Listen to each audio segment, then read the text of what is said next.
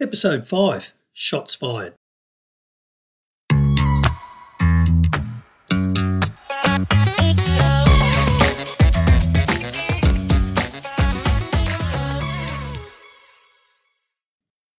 What you're about to hear is an event that occurred during my time as a peacekeeper.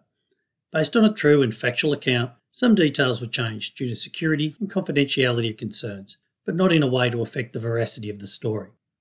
So, in this, the fifth episode, please enjoy what was a dangerous and eye opening experience.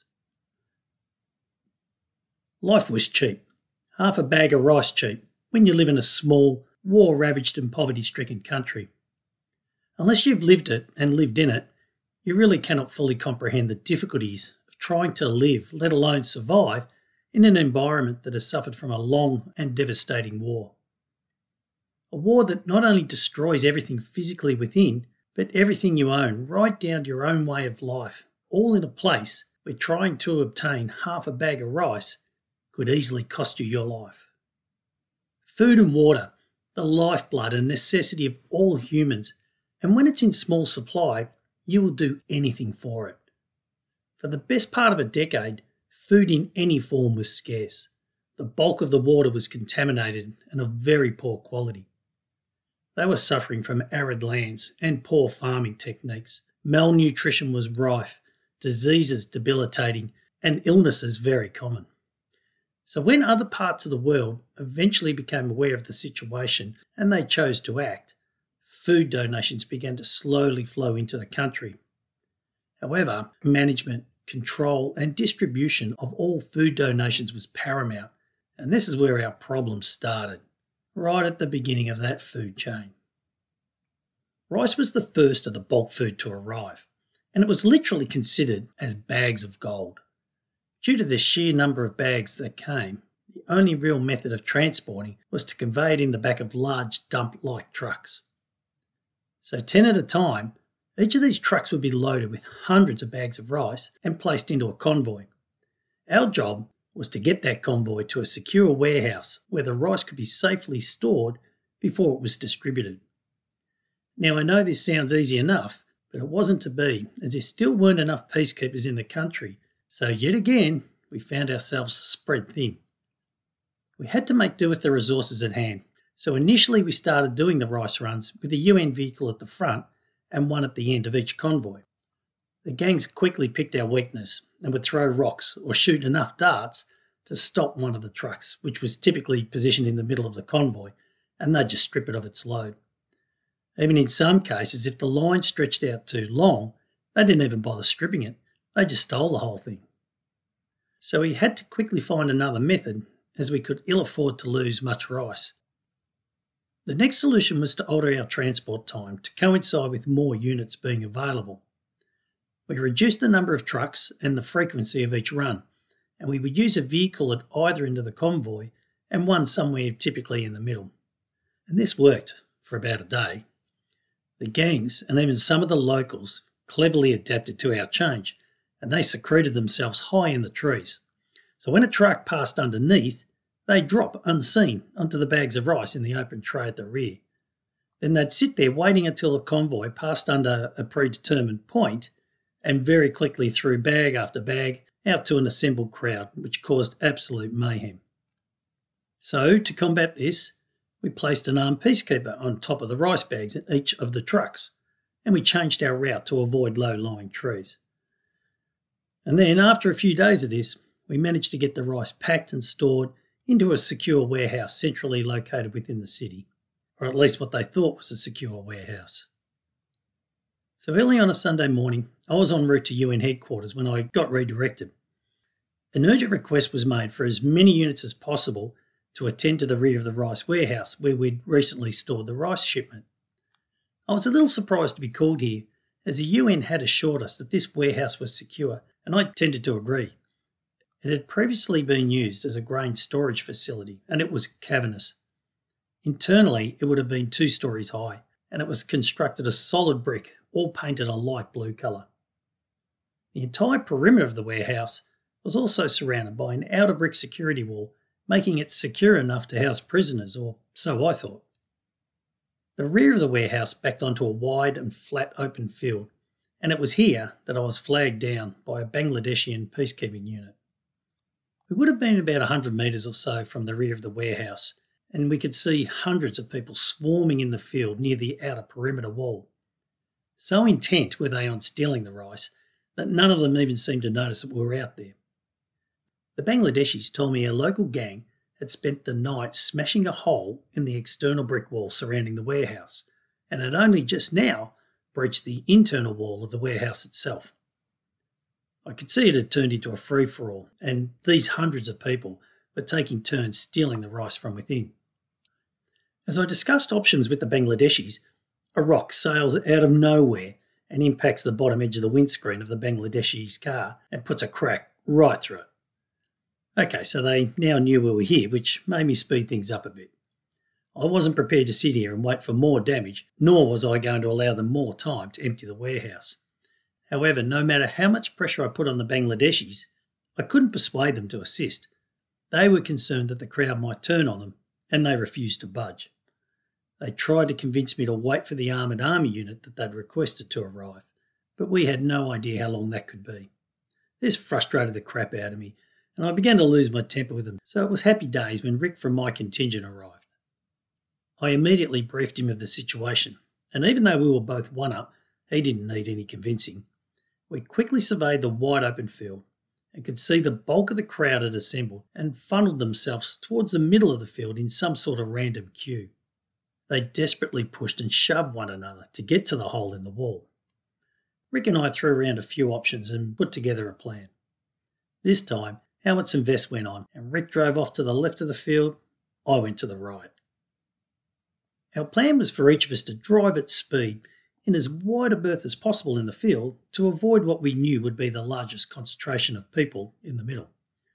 We needed to reach the breach in the security wall as quickly and unknowingly as possible to have the greatest effect. Now, we guessed it right, as most of them were focused on their position in the jagged queue in the middle rather than being aware or concerned at what we were doing, and therefore very few rocks came our way. As I got closer to the wall, I could see the hole they'd made was quite small and it only allowed one person through at a time. However, such was the desperation for food, they had it down to a finely timed system. No sooner was someone out of the hole with their bag of rice, another one would bolt straight in.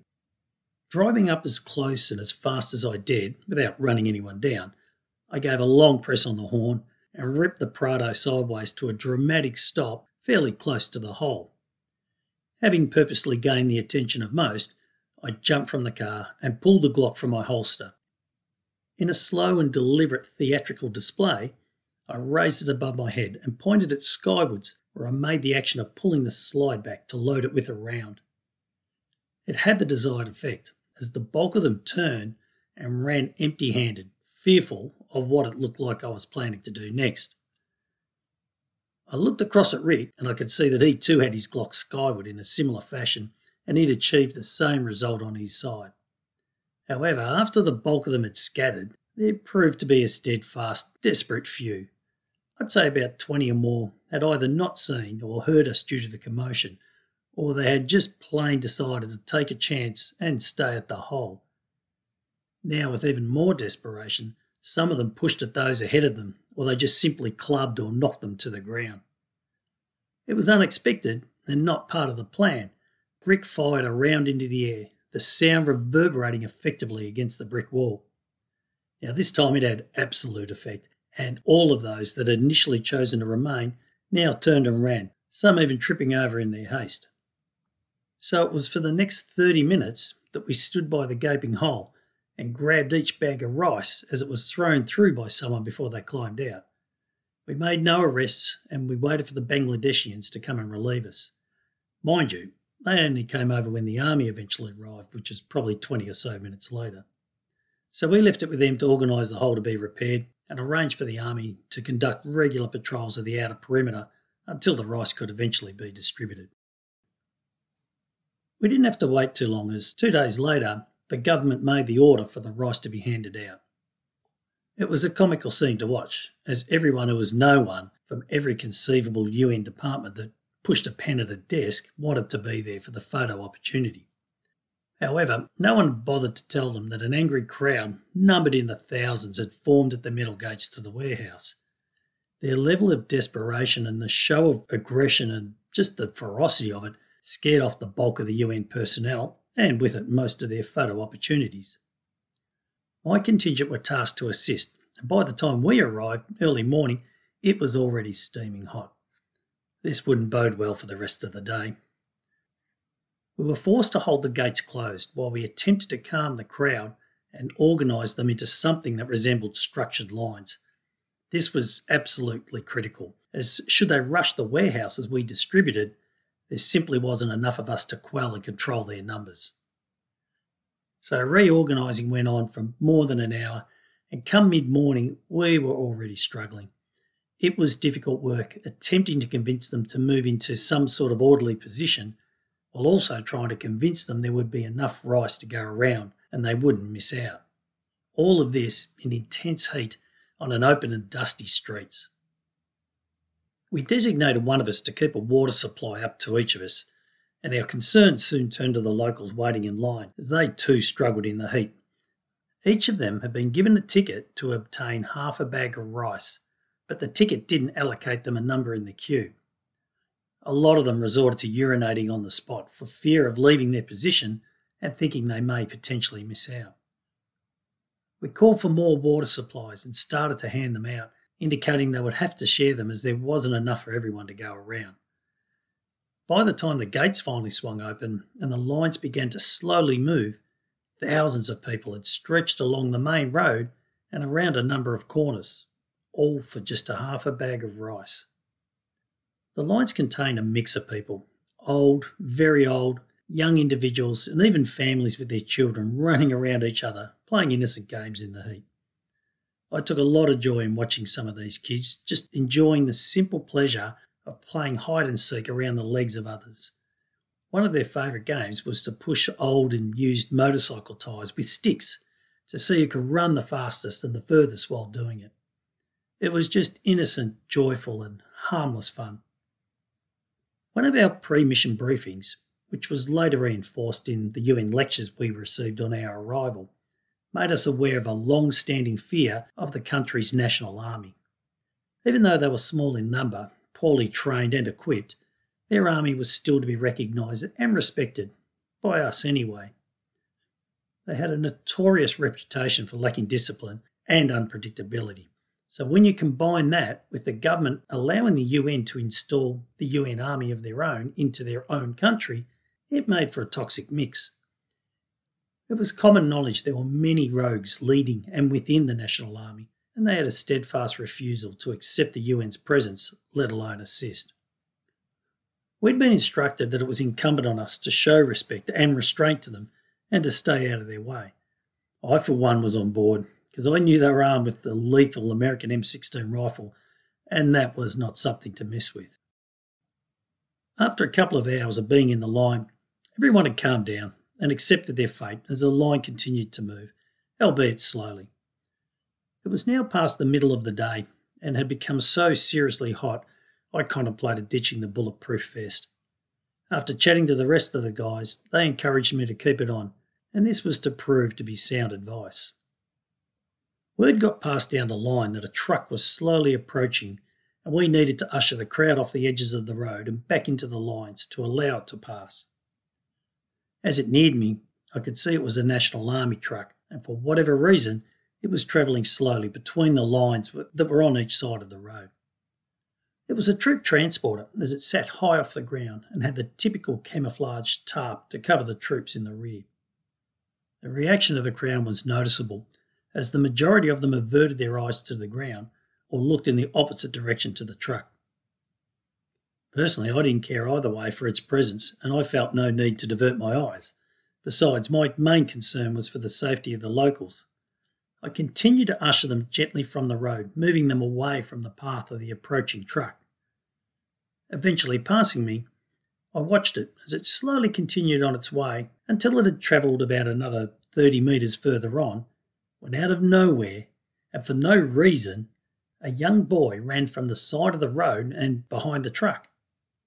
He stopped in the middle of the dirt road and faced the rear of it. I could see it was one of the boys who had been pushing a tyre with a stick, and then I watched as he wound up his right arm and launched a fairly large sized rock directly at the back of the truck.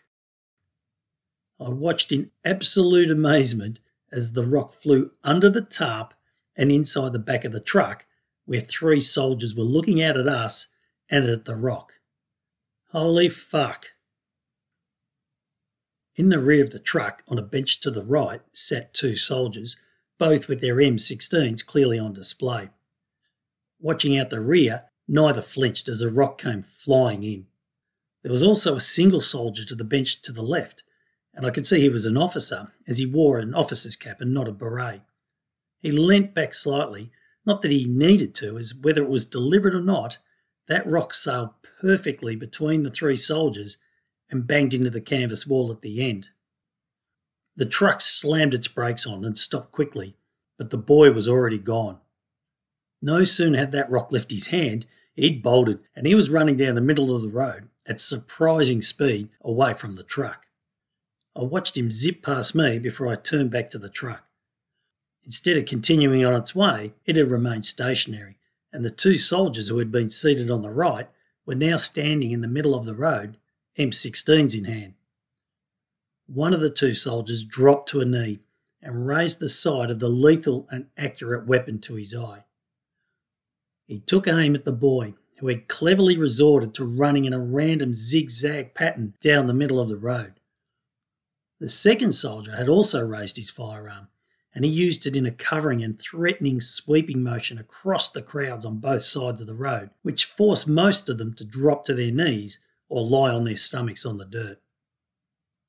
I turned back to the boy to see him running like nothing else, and with my attention focused on him, I didn't see it coming. But hear it I did. Having never experienced the bark of rounds from an M16, particularly so close by, it was an incredible sound. In no way am I embarrassed to say I instinctively hit the ground and hard at that. I, like everyone else around me, ate some dirt and stones for lunch this day as I tried to sink myself as deep as possible into that hard and dusty ground. The sound of maybe half a dozen rapid fire rounds echoed around the street, and when it stopped, I turned my head to the soldiers. Which one had fired? Where did the rounds go? And who had they hit? I was thankful to see it was the soldier standing who had fired, as the muzzle of his M16 was pointed in the air, the smallest amount of smoke drifting from it. I swiveled my head the other way, just as Justin from my contingent grabbed the young boy from the middle of the road and pulled him in towards him. Since we'd arrived in Mission, Justin had proved himself time and time again, and I had great respect for him and his capabilities. One of the more junior members of the group, he had shown competency beyond his years of experience, and he was to later play an even bigger part in the mission. Having swept the young boy up, Justin pulled him into the front of his legs and hunkered protectively over him. In reflection, it was ironic as by doing this, it presented the large bold letters of the UN on the back of his vest challengingly at the soldiers. The soldier who had been taking aim at the young boy rose from his knee and he walked towards Justin and the boy, his M16 pointed out in front of him. All of the members from my contingent quickly stood up, the vast bulk of the locals understandably choosing to stay down and Nick Marks, the most senior of our contingent and effectively in charge that day, ran to the officer at the back of the truck, who had remained silent the entire time, still seated in the rear, and he called out to him. Control your soldier, Nick called out to the officer. Tell him to stop. And Nick even reverted to the local language, yelling Durun Durun at the officer, a local word to put it down. But as Nick continued to uselessly plead with the officer to instruct his soldier to stop and stand down, the soldier in question continued down the middle of the road until he reached the back of Justin and the boy. Holding the boy in a tight grip, Justin reacted quickly when the soldier stepped to the right. Justin twisted around to his left to keep the boy protected in front of him and as far away as possible from the soldier. The soldier took another step in an attempt to gain access to the boy, but again Justin rotated to his left. Now, I wasn't aware at the time but those of our contingent closest to Justin had unclipped their holsters and had their hands resting on the butt of their Glocks. Then, unexpectedly, the soldier kicked out with his right leg in some form of roundhouse martial arts kick around the front of Justin and impacted Justin's arm that had been protecting the back of the boy. There was this tense pause until the soldier chose to walk off and return back to the truck, where both of them climbed back up into the rear. Having not said a word throughout the entire exchange, the officer in the rear just smirked as the truck slowly drove away. Justin released the young boy, and once again he took off at great speed without even bothering to glance back in Justin's direction. I watched him scamper past me and happily back to his family in the line. If you're enjoying these episodes and would like to be informed when a new episode is posted, please follow and support me on my Instagram page, truecrime.ericwelsh. Thank you.